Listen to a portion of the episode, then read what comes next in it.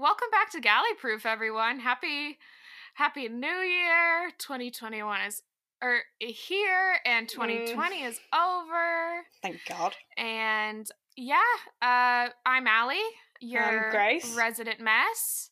Yeah, I'm the other one, Grace. the other one, the other one that's not as much of a mess.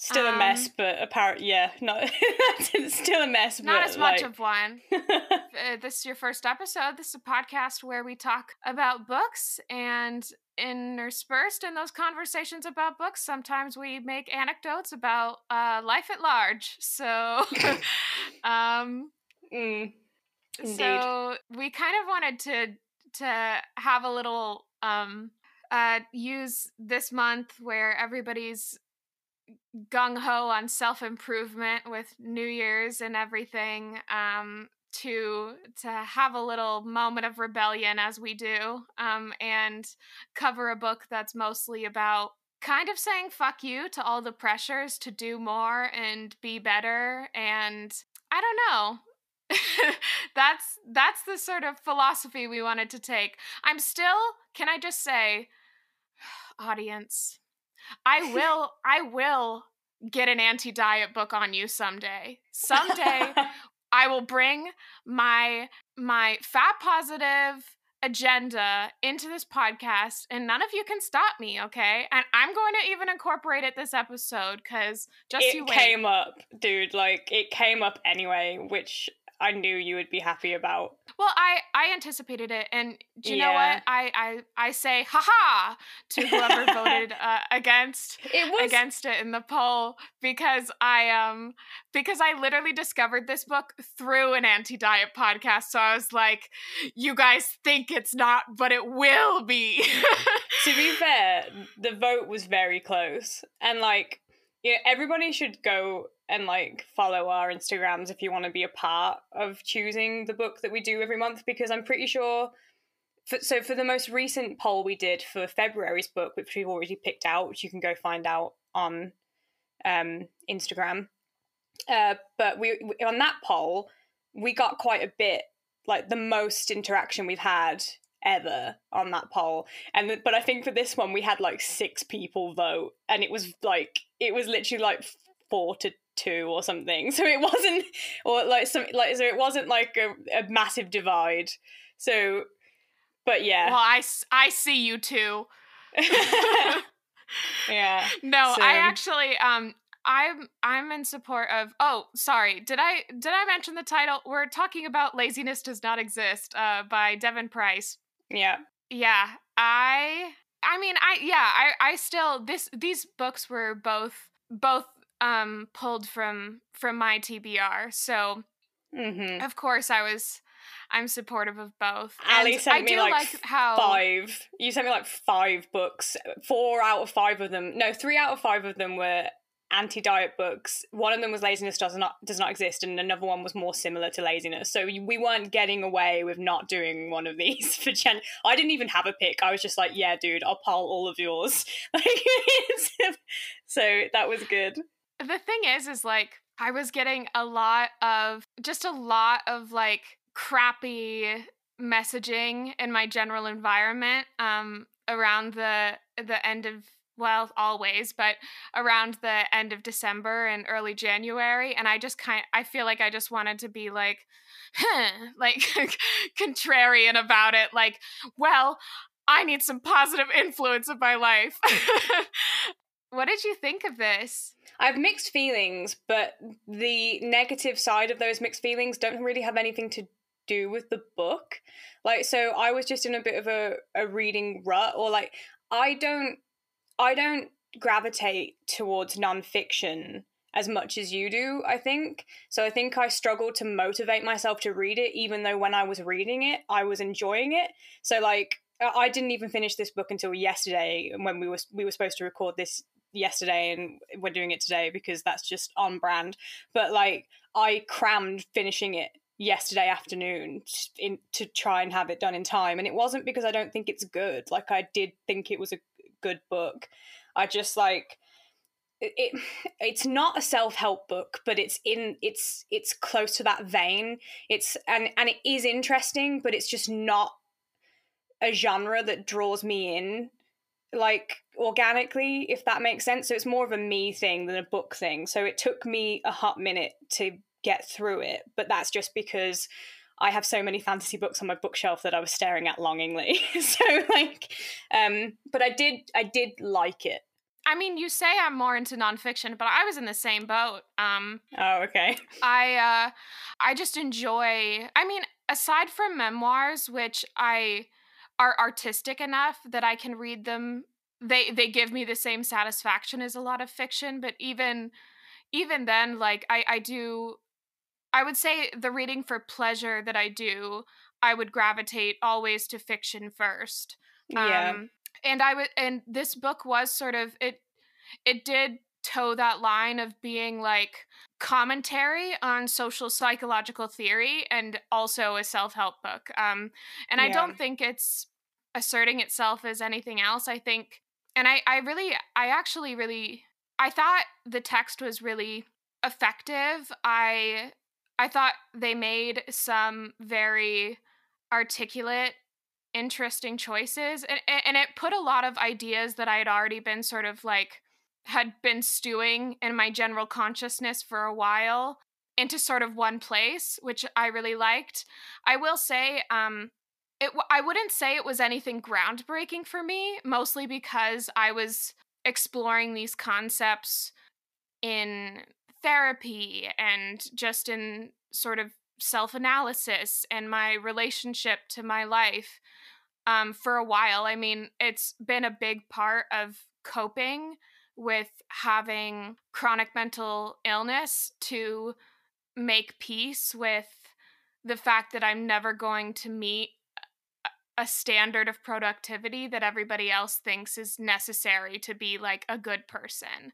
And a lot of my once I got diagnosed and when I got progressively sicker, a lot of the arguments I had with my loved ones were were based in a lot of the shaming that people get when around sort of like laziness lie type type stuff. Um Mm. I liked also the some of the terms coined by the book. I, I think they're really helpful for sort of identifying certain ideologies. Um, I also like I really needed that sec- section of the book that was about sort of reassuring um, people in leftist spaces and people who really care about the Yeah. That they don't have to be and know everything and that it's actually the small things that you really dedicate yourself to and you really like commit yourself to knowing the, the most about like though that approach is the most effective. And i was starting to get really overwhelmed uh, i mean especially with the events of last year because i really with everything that I was trying to take in, I was just starting to get the general demeanor like the world was an awful place and I didn't even know why I was trying to be a part of it. Um, that t- went really dark, but I mean, we're gonna go to the to the bottom here, folks. Uh, Yeah, it's real. It happens, and this is and and that's like what the book. I mean, the book is aimed at everyone because the point is like almost everybody will have been affected by what they term the laziness lie and all of that stuff. So um, it's aimed at everyone, and I think it's an interesting and probably important read for everyone. But it definitely makes a big point about like I don't know, helping you feel or helping people especially in more um like with more negative mental health stuff, you know, it, it helps people in those spaces with mental health issues, I think, or it has the potential to, with like feeling less guilty about taking the time and the rest that they need. Um, and it like backs it up with a lot of psychological and scientific evidence. Um, mm, which I really liked. Like I wasn't necessarily expecting that. I don't know why. I don't know if I it was just I wasn't really expecting anything going into it, but I was really impressed at the amount of references there are in this book. Like so much research has gone and I know that they are a psychologist themselves. Um, so I know that this is like their area of expertise, but but like the the amount of research is. I mean, obviously, technically, I, Uh, uh, uh, now if you think about it logically, it's probably like it shouldn't have been made if it wasn't going to be someone who was going to do that sort of research. But the the point being that I think that you know the whole laziness lie thing has is serious has seriously permeated to the point where I wasn't even I wasn't aware there was any evidence to suggest that like this that sort of man, like mantra or way of thinking wasn't accurate. I guess. I mean, I, I I know I knew that there must have been people who have that opinion or certain experiments conducted to try and figure out why people uh, act a certain way or whatever but it just was very reassuring to see the amount of like you know research done to try and prove their point that was like it uh, like it always makes something feel more reassuring or like real it like when it's this genre and it has that amount but you can just see how much proof there is um for me anyway, that it was very validate. Like the having that much proof was as validating to me as what they were saying, um, in mm. general.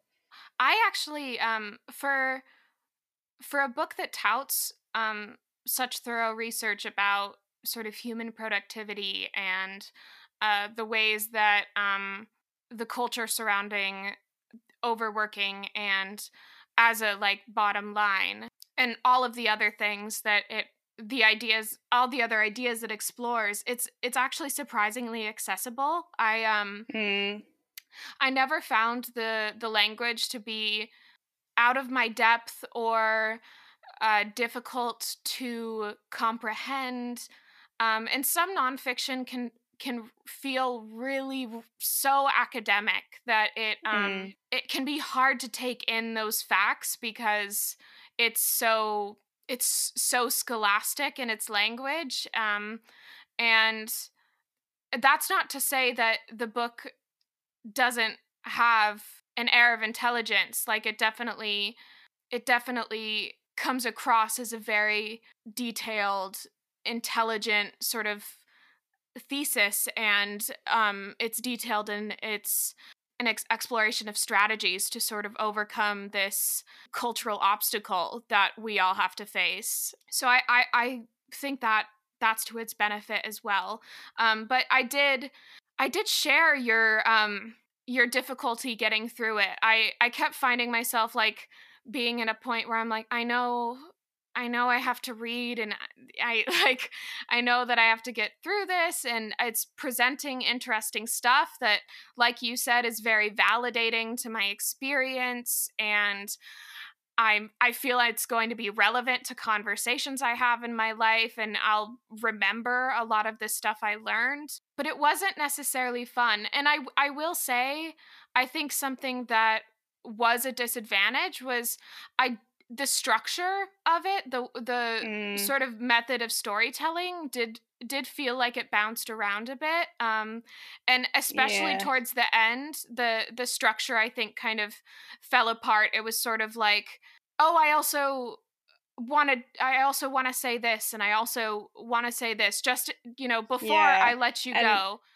Yeah. The book is full of anecdotes, which I think is a good thing. It makes the scenarios relatable. It shows us people that are like us who are going through things, who are doing better because they've put into practice what the book is telling us we should put into practice and this, that, and the other. Like, so the anecdotes I think are a good thing, but like you like towards the end of the book, a lot of callbacks to early anecdotes are made, like this person that I mentioned in chapter one, and it's like, who? Sorry, Rem- remind me again, like because there's mm. so hmm. many anecdotes, and it's hard to remember who everybody is. So that was a little bit disconcerting. But for for me, I think there were two main reasons why I found it difficult to get through, and one is an issue I've had with the writing, and one is just me preference wise.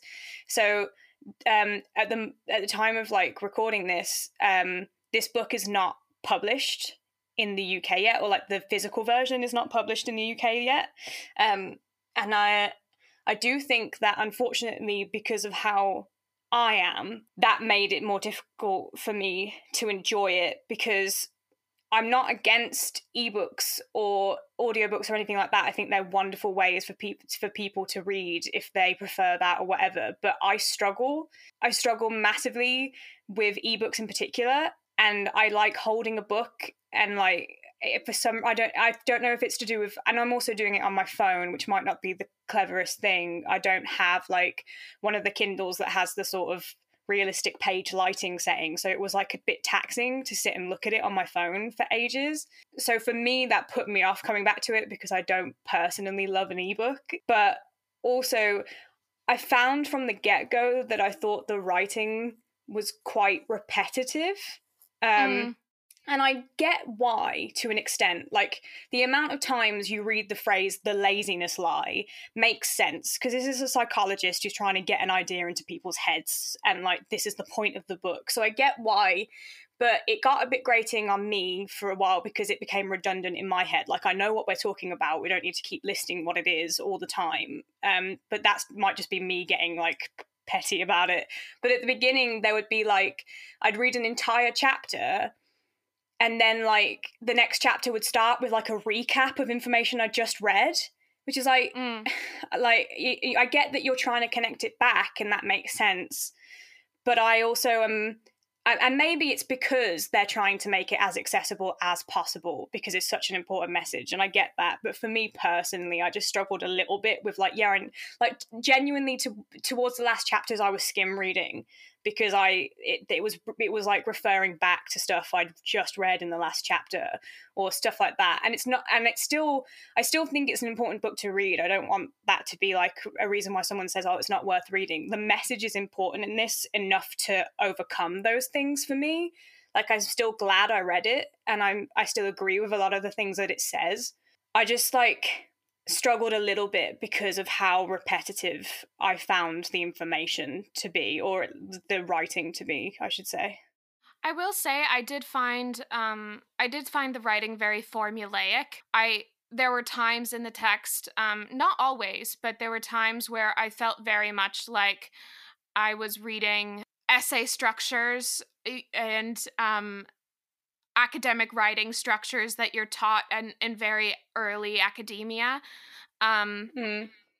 uh, I I just think I think it's a beautiful like it's like um a wonderful thing when you can get an academic text um, that is the author is also not only skilled exceptionally skilled in the subject that they're telling you about, but they're an exceptionally skilled writer and they're and they're presenting their points very uh, creatively and um I I think that this book was very straightforward in its delivery um and it was accessible but I that accessibility sometimes I think it lacked creativity or it lacked um, the somewhat artistic approach that I think would have made me really want to dig my heels in and read and read and read. Um, maybe I, I I don't know. I haven't read a lot of nonfiction other than stuff that's about personal experiences that is sort of because I'm not looking for something that's poetic, but I don't know. I think there's just some sort like some spice you have to bring to to nonfiction in order to not only make it um, an excellent like argued point and uh, a text for for learning more, but also something that is pleasant and pleasurable to read. So so I think that's kind of where I stood on it. I will I also want to say that like and, and maybe this is just by nature of the fact that um they're two very different books, but um some somebody that I think did do sort of personal a- anecdotes telling the stories of different people in a nonfiction on a nonfiction basis would be like Lori Gottlieb Gottlieb. Mm um because that yeah. was nonfiction but i do i do think she had a way of making the people that she was relaying information about because it was sort of a, a basis of story that made them feel almost like like characters and it made me more invested in in what mm. they were experiencing the terms for what they were experiencing and the way that they were they learned how to overcome those things um, but i don't know if that would have worked in this book. I just think it's hard to say really. It, it's hard to say exactly what approach would have made me i guess made those personal accounts and those different made them more memorable i guess. Um because i i did struggle like you said with like you're bringing up something that was before but honestly i kind of just read it and i took away the point you were trying like the example that you were making out of this person but i didn't remember the person and what they what they had experienced. I more remembered the concept it was trying to portray. Yeah, I mean, for me, like that was that was for me personally only really an issue at the end because there were they were making like references back to like chapter one and it also a hundred percent could be because i took so long to finish the book. Like i might it may be if i'd have had the motivation to read this in a couple of days um i'd remember who so and so was in chapter one. Um so it might have been the distance i had from it as well. But I, I still because I guess unless it's a book about animals, I'm not as keen on nonfiction. Like all of my nonfiction books, apart from a few feminist books that I want to read and stuff, but like all of my nonfiction books are about like whales and frogs and fish and things like that because that's what I'm like mainly interested in when it comes to nonfiction. And I struggled with this. So because because I because of that, I guess the anecdotes were my favorite part because it was the closest to storytelling it got because it was like oh this conversation happened and this person has done this and this is you know what i mean?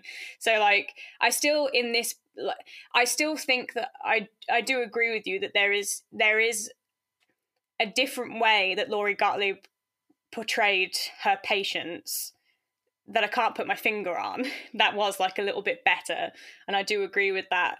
But like for me in the the even with that the anecdotes were still some of my favorite parts because it was also a as much as it definitely is a very accessible book they were also the necessary like grounding the discussion that they're having in order to like show you in practice like the pe- the real people around you that need this or that could benefit from this or how you could because you have this situation like this person or whatever.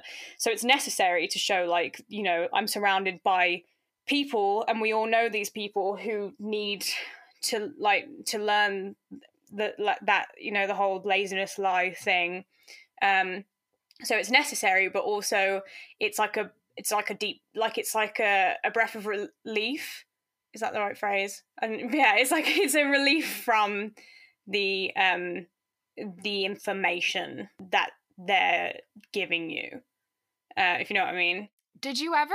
I don't know if this is just via the actual message that was being told like I this is a product of the concepts that they were talking about, but I found myself reading a lot of these anecdotes and almost like not being completely reassured because it feels like they were talking about people that, oh, you know, the people outside of them would never feel that they weren't doing enough. Or like it almost it almost seems like the author would tout a lot of their like accomplishments as if to prove that well they're not lazy um this isn't simple laziness. They're obviously doing a lot. They're always obviously a very accomplished person. And I I almost felt like they were talking about people in a separate category for me because I don't always identify with the overachiever anymore. Not the way that I did when I was well before I was a person with um depression. um and uh even when I was even in you know, after I was diagnosed, it definitely in high school, I would I would identify as an overachiever. But you know, as I've gotten older, you know, things only seem to get more difficult. Um, I don't know. It, it just it felt like at times it wasn't wholly giving me the relief. The statistics and the concepts were giving me relief, but the anecdotes felt a little empty because it it felt like it felt like circumstances that didn't always apply to me. And I also I also felt that there was sort of a gap in talking about people who don't have the privilege of having more boundaries in their life because of their economic status or because they don't have enough support or because of an allotment of reasons. It felt sometimes that this book was coming from a bit of an elevated point. Does that make sense? Yeah, I understand what you mean. I think most of the anecdotes were people who were overworking themselves and overachieving. And I think that that was interesting that it was and i think the reason that it was mainly from that perspective is that the author that was their personal experience but i do think that they made a point of like I, like pointing out privilege where you know whenever it came up.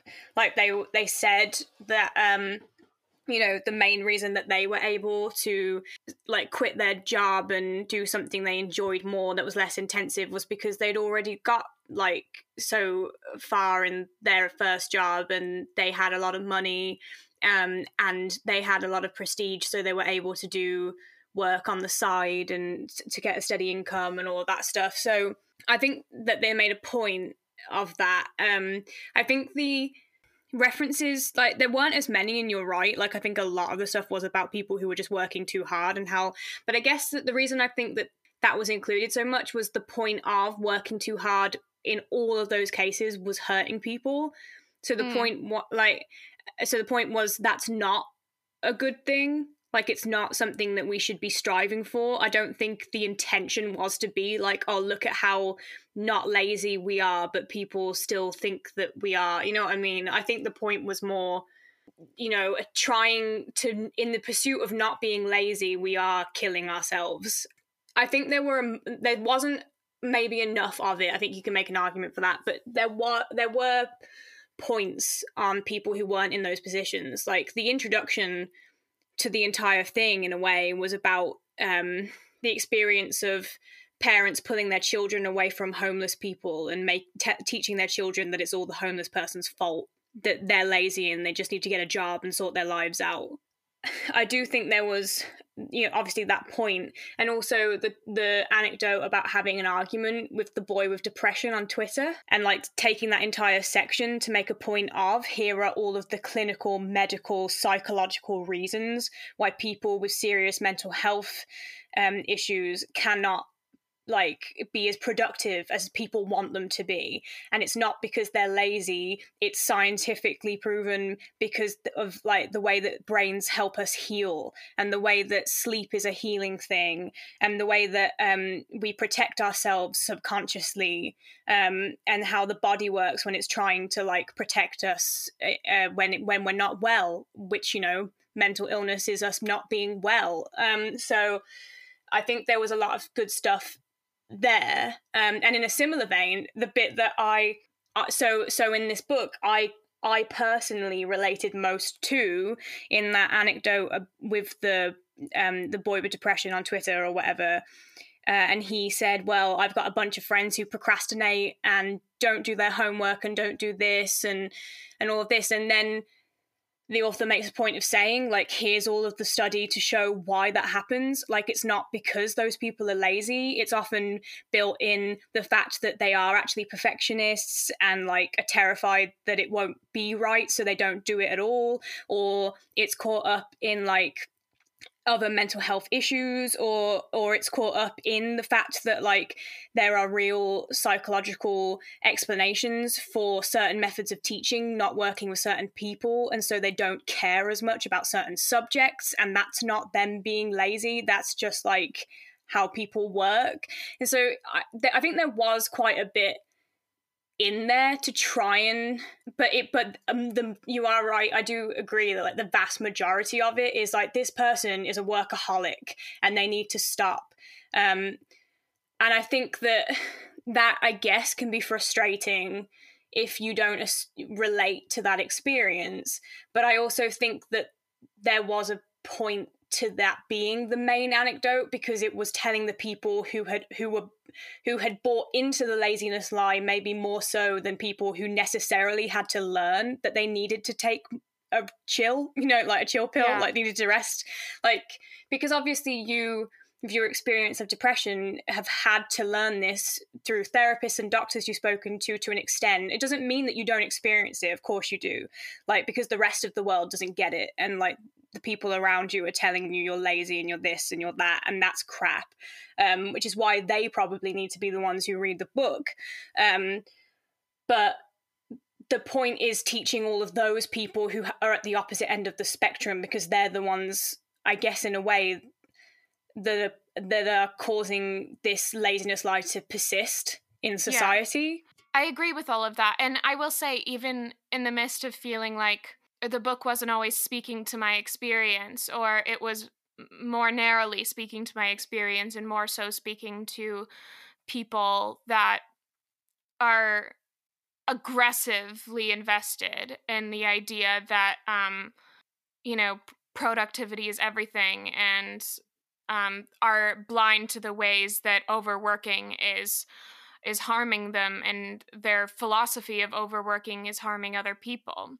Hmm. beyond that i i i felt i still felt the author's passion to like defend anyone as not being lazy. Like i feel like i never felt like it it was avoiding avoiding people who are largely considered that as a whole. Um it i guess i sort of just got caught up in the um in feeling sort of abandoned in the persuade the bits that were meant to be persuasive in a way because Hmm. I was like, I already agree with you.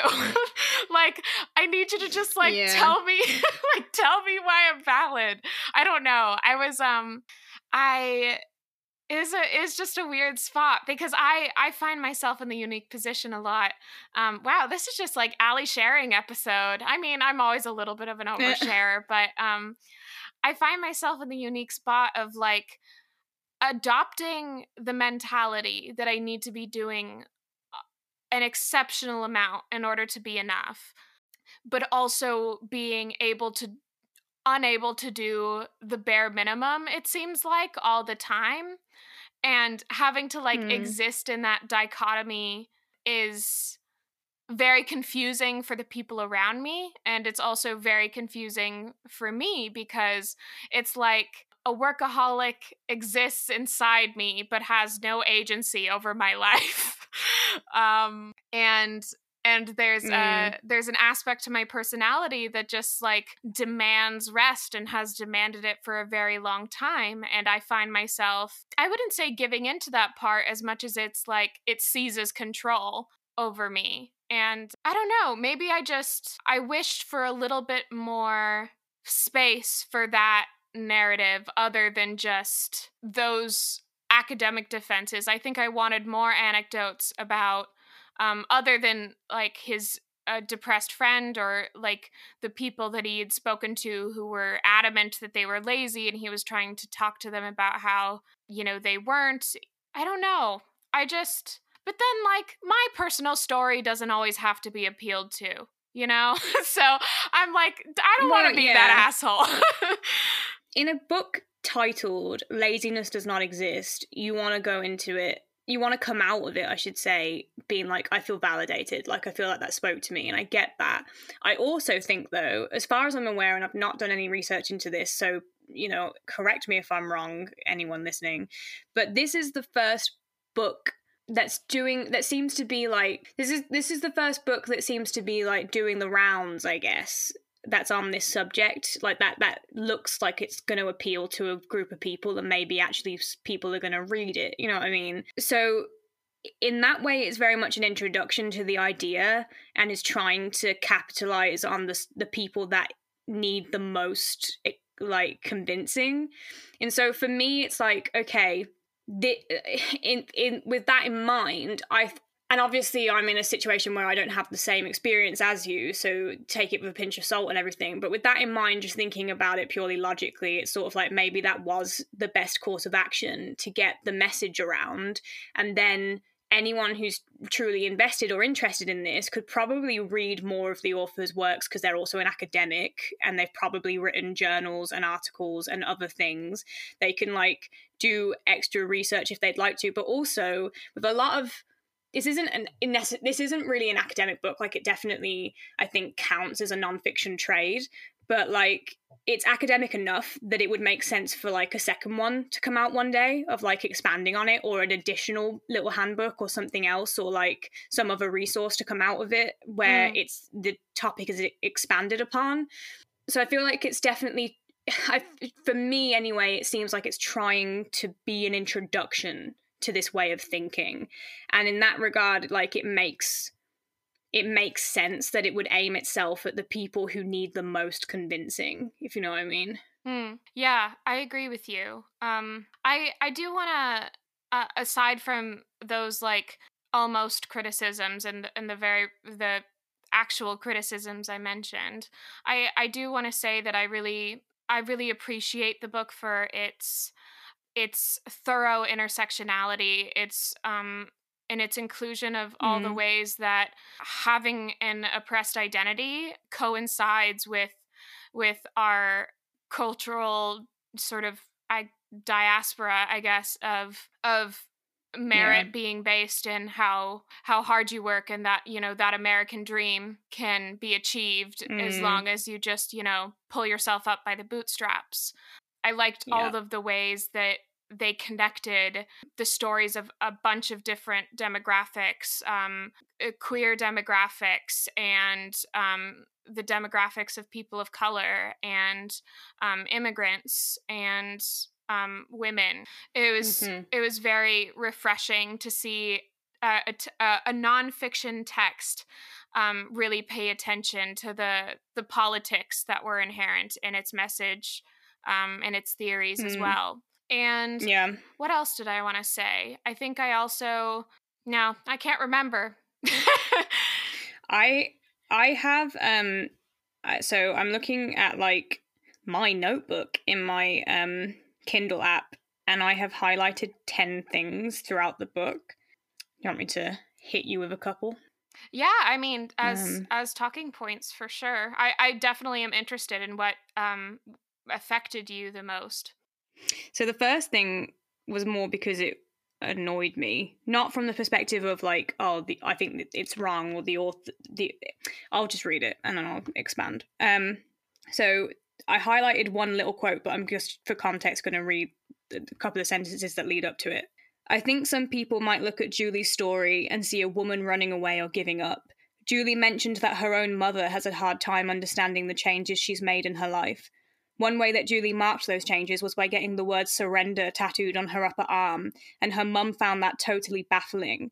I got a lot of shit from my mum for that tattoo, Julie says. She was like, surrender? That's such a weak word. And I highlighted the surrender, that's such a weak word bit because it angered me so much. Yeah. I think it's because, like, that, that ideology, so, you mean? Yeah. And it's like, eh, I, I, I'm not like, there's just something very I, I don't know how to put my finger on it necessarily, but I guess non compassionate about that reading of a word and not allowing it to to mean many things for many people. You mm. know, like um, sometimes the hardest thing you can do is let go. Exactly. Like it's a strength. Like it's like it's like people who think that apologizing makes you weak. No, it doesn't. It's a it's like in in my opinion, it's a you know you shouldn't be apologizing constantly, like over apologizing or apologizing for things you shouldn't have to be. Like there's a midpoint, obviously, but apologizing for something when you know you messed up can be like a sign of strength, like a strength strength of character. Like and there's you know there's also people who refuse to admit when they don't know something because they think that that makes them look stupid or weak or whatever and it's like i find people who are so okay with being like oh no i don't know anything about that thing like that's like impressive to me in a weird way it's like that person is so confident and they're fine with not being the person who knows everything in the room. You know what I mean? Like I like it's just there's just something about that one one track way of thinking that really bugs me and it's just like you know that means something to that person and and and it doesn't just mean one thing like it depends on the context you're saying it in and I it just it bugged me because it just came across to me as like very snotty and like uh, like not compassionate. Yeah i mean i agree. I think uh, one of the things that was really impactful for me i think one of the things that i highlighted actually was there was a, a significant bit of sort of in the latter half of the book and um, there was a point where they were talking about how like taking in uh, the secondary trauma and um, the way that mm. sometimes just being witness to to the trauma of others is a traumatic thing in and of itself and i i liked the fact that they were giving space um, to to to that experience i i think especially because yeah. i am frequently feeling guilty like well i don't have a right to complain because i'm only seeing like this person's pain and they're the they're the ones in pain like i have why am i making it about me and my feelings yeah. like and i think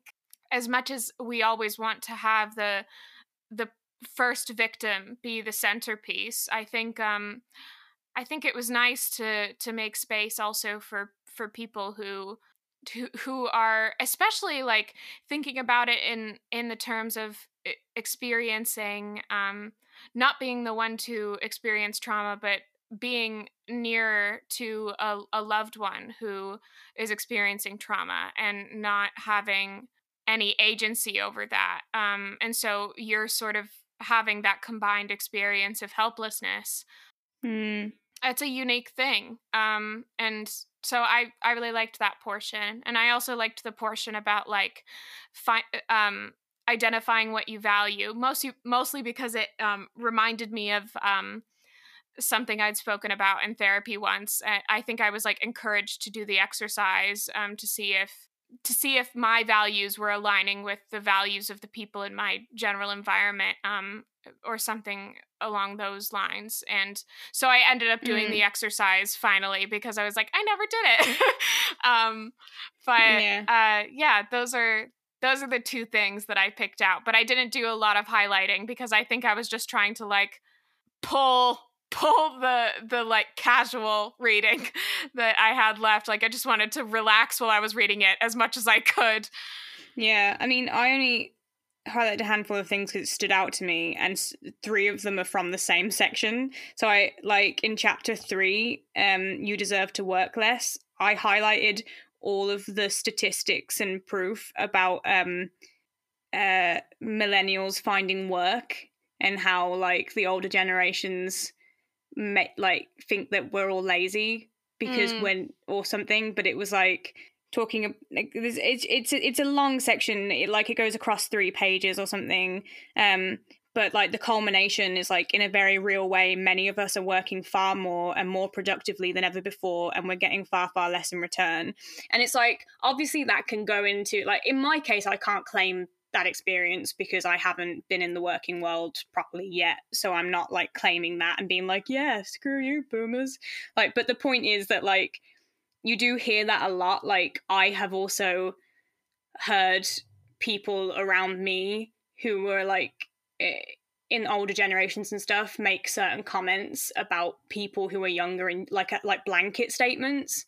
Well, that's um, that's also that to say that, that's also not to say that like you know what is also essentially work, which is academics like that that is also work and i would say that um it has the same line of thinking of like um investing a lot and then uh, sort of not receiving not having it result in the in the safety and and the renown that it um used to have.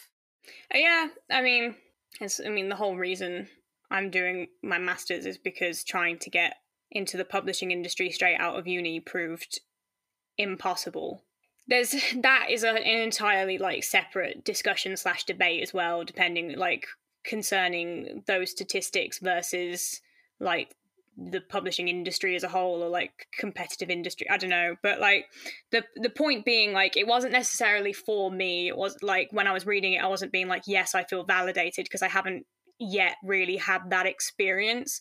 But it was just like nice to see the actual statistics and like proof behind mm. it for a lot of people who do get a lot of flack from their like parents or grandparents or like older people eh, who are eh, write into the Daily Mail to complain about the millennials. Do you know what I mean? Like, but or like even just like when you find yourself in those situations where you're like at the dinner table and they're talking about how your generation blah blah blah and to have like a source mm. to be like well actually Yeah, I, it's it, eh, there's. I mean, it's always going to happen. Almost inevitably, like our generation is going to be moaning about the next couple because things will be different. You know what I mean? Or like we'll be if like depending upon how statistics change, we'll be like, oh well, you lot have got it easier, or you lot have got it harder. You know what I mean? It's going to happen because it's just how it works. I, I will try my utmost personally not to be that person, but like it's just how people work. It's like it, like when you're when you're in school and there's that sort of like oh so it'd be like year nines for me i guess and like freshmen i think for you or whatever but you get a lot of flack or people aren't the nicest to you or they look annoyed at your presence. Um, but as soon as you reach like sixth form over here or like senior year over there or whatever you're that person who's annoyed at all of the newcomers who are in the way. Um, i don't know i think like it, it's just i think a lot of it is just simple it's like ageism, to be honest. Um, well, yeah, I know, but that's that's like my point. My point is that you know when when our parents were kids, they were getting flack from the older generations, and now that's the generation that is giving our generation flack. You know what I mean? So uh, my point isn't that I think like I just think that's sort of how our society at the moment and for many years has worked. Yeah, I hope we overcome it though. Yeah, and I also hope even if that I feel like it's kind of inevitable in the same way that most of the social issues we face today might hopefully will have improved by the time we're like you know in our 50s or 60s or whatever but they'll almost certainly still be around you know what I mean, in some form. So I feel like I hope it does get better, but I feel like it's almost inevitable that it will happen that way because it's just a pattern that you it's a repeating pattern that you can see throughout history and I it's already happening because the amount of people I know who are like so technically we're like in that weird little patch between Gen Z and millennial like some people consider us millennials and some people consider us Gen Z kids um but there there is a significant difference between actual like Gen Zers, I guess, um, because of the whole like eh, one of the ways it manifests is the TikTok Vine thing. So like we had Vine. I mean, I know that I, don't have a problem with TikTok and I know that you like it and all that stuff. But like in general, the amount of people our age that I hear moaning about how stupid TikTok is and how like the, the kids dancing on TikTok is so dumb and Vine was so much better. And I'm just here like, it's basically the same thing and there's some funny stuff so i'm going to take part you know i don't use it like i don't make tiktoks but i didn't make vines either so i just watch them for fun but like the the point is that that like you know we think that that's it like fortnite was when it sort of emerged when like when fortnite became a thing and everyone was dancing like fortnite dances or whatever we were already at that or at least people i knew were already at that stage of eye roll the youths of today you know what i mean? So i feel like it's already happening because you're you're always like generations always compare newer like other generations either side to themselves and think their generation is the best one i guess in a way. It's just interesting but i i think that that's why i liked this because it wasn't it was actual real statistics and proof that there was something to be said about this in defense of millennial and when i say millennial in this case it's mainly like people who are late 30s to uh, sorry, late 20s to late 30s, I think, are mainly affected by this, but I think we still will be because these are current up to date statistics. Um, but I think they're the people who have experienced the most while trying to get work, like flack from family and friends. You know what I mean? So I, I just thought it was interesting. I thought it was a good thing to include. No, I agree. I, I liked that stuff as well. I think there was a lot of like different um data pieces that I was like, mm, I could use this in an argument.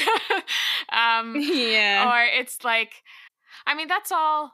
That's all I really have to to say on it. Do you have any other other things you want to squeeze in here? I've got a couple more highlights. One of them, like I've just found, is like I've highlighted two words and I've made a note that just says badass.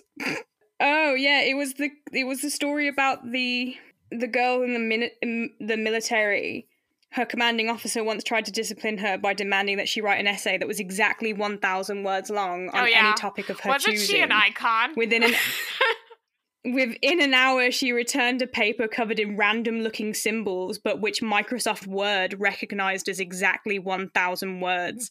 When her commanding officer asked her what the topic of this essay was supposed to be, she said simply, following directions.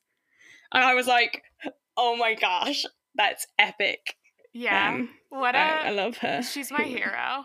I wish I wish I had uh the enough like gusto to The like to like put the middle finger up to authority that way. Especially in a military scenario. Yeah, like I it feels like she far- probably would have gotten disciplined further. I don't know how far that girl would have gotten in the military, but Yeah, but fair enough. this episode's a, a, a lot of footage good. here. yeah, I I I think it was it was good. It was interesting and it was very validating. But let's uh yeah, it- let's talk about um the book we're covering for February, yeah. the month of The, uh, I you know what I just realized though and I'm you're I'm just going to have to say sorry from the get-go with it because I this I was ju- I just feel really really dumb and uh, for this but um February's February's actually Black History Month in America. Um and uh Oh. yeah, I I am going to apologize ahead of time because I think it would have been a really good opportunity for us to either read something from a black author or read a book um, focusing on a black story or a black protagonist. Um, and so, uh, well, um, we still can. We don't have to release an episode, but you and I could buddy read one and then write a review or like do a little blog post or Instagram post about it if you wanted to do that. yeah, that's a good idea. Um, uh, there's our our solution. Uh, we're going to um. We're definitely going to be reading something focusing on Black History Month, but I also think, um, as we know from December's read and the way that turned out, that I I'm really needing some lighter material. Not that there isn't, um, you know, books from black authors and books with black protagonists that wouldn't have those qualities. That's not what I mean. Uh, not all of all black We writing is read- traumatic, but but yeah. Uh, so um, for oh my god, my dog is so yelpy right now. For February, we're covering um, the uh, Lonely Hearts Hotel by Heather O'Neill. It's um, supposed to be very magical realist and very epic romance, and I thought that would be really uh, cool for for Valentine's Day, and you guys, I think, thought so too, wi- based on the poll. Um, Yeah. and uh, it's supposed Nobody to be. Nobody picks my choices. I'm sorry. It's outrageous. Um, it's I, do you know how be. many times I've polled that book? Like three times now, and no one wants it, so I'm reading it on my own this month. I don't care. I need to read it as well at some point. Anyway, uh yeah, it's supposed to be comparable um apparently to The Night Circus, which is one of my favorites. Um so I'm excited. And uh yeah, tune in tune in next month at the end of the month uh or maybe at the beginning of the next month after that. Hopefully not. Hopefully we're like a little Yeah. more together. Also, our um our Instagram got deleted because Facebook slash Instagram eh, they're crazy, and I don't know what's going on, and we don't know why it happened. So um. You can find us now at Galleyproof Podcast. We used to be at Galleyproof Pod, but now it's podcast at the end of the name. So um, uh, that's our new Instagram. If you've lost us or were confused about where we went, sorry about that. Um, but yeah, so we're we're over there now. So if you want to take part in any of the polls or give us any feedback or read along with us or anything like that, that's where we'll be. Um, we're also on Tumblr at you know, uh, galleyproof.tumblr.com. And um, our Twitter is still um, at galleyproofpod, I believe. So, um, yeah. So you can interact with us on there. Yeah, all the other stuff is the same. Yeah. Um, and uh, we hope you enjoyed this episode. And uh, we hope you uh, tune back in next month for for the Lonely Hearts Hotel episode.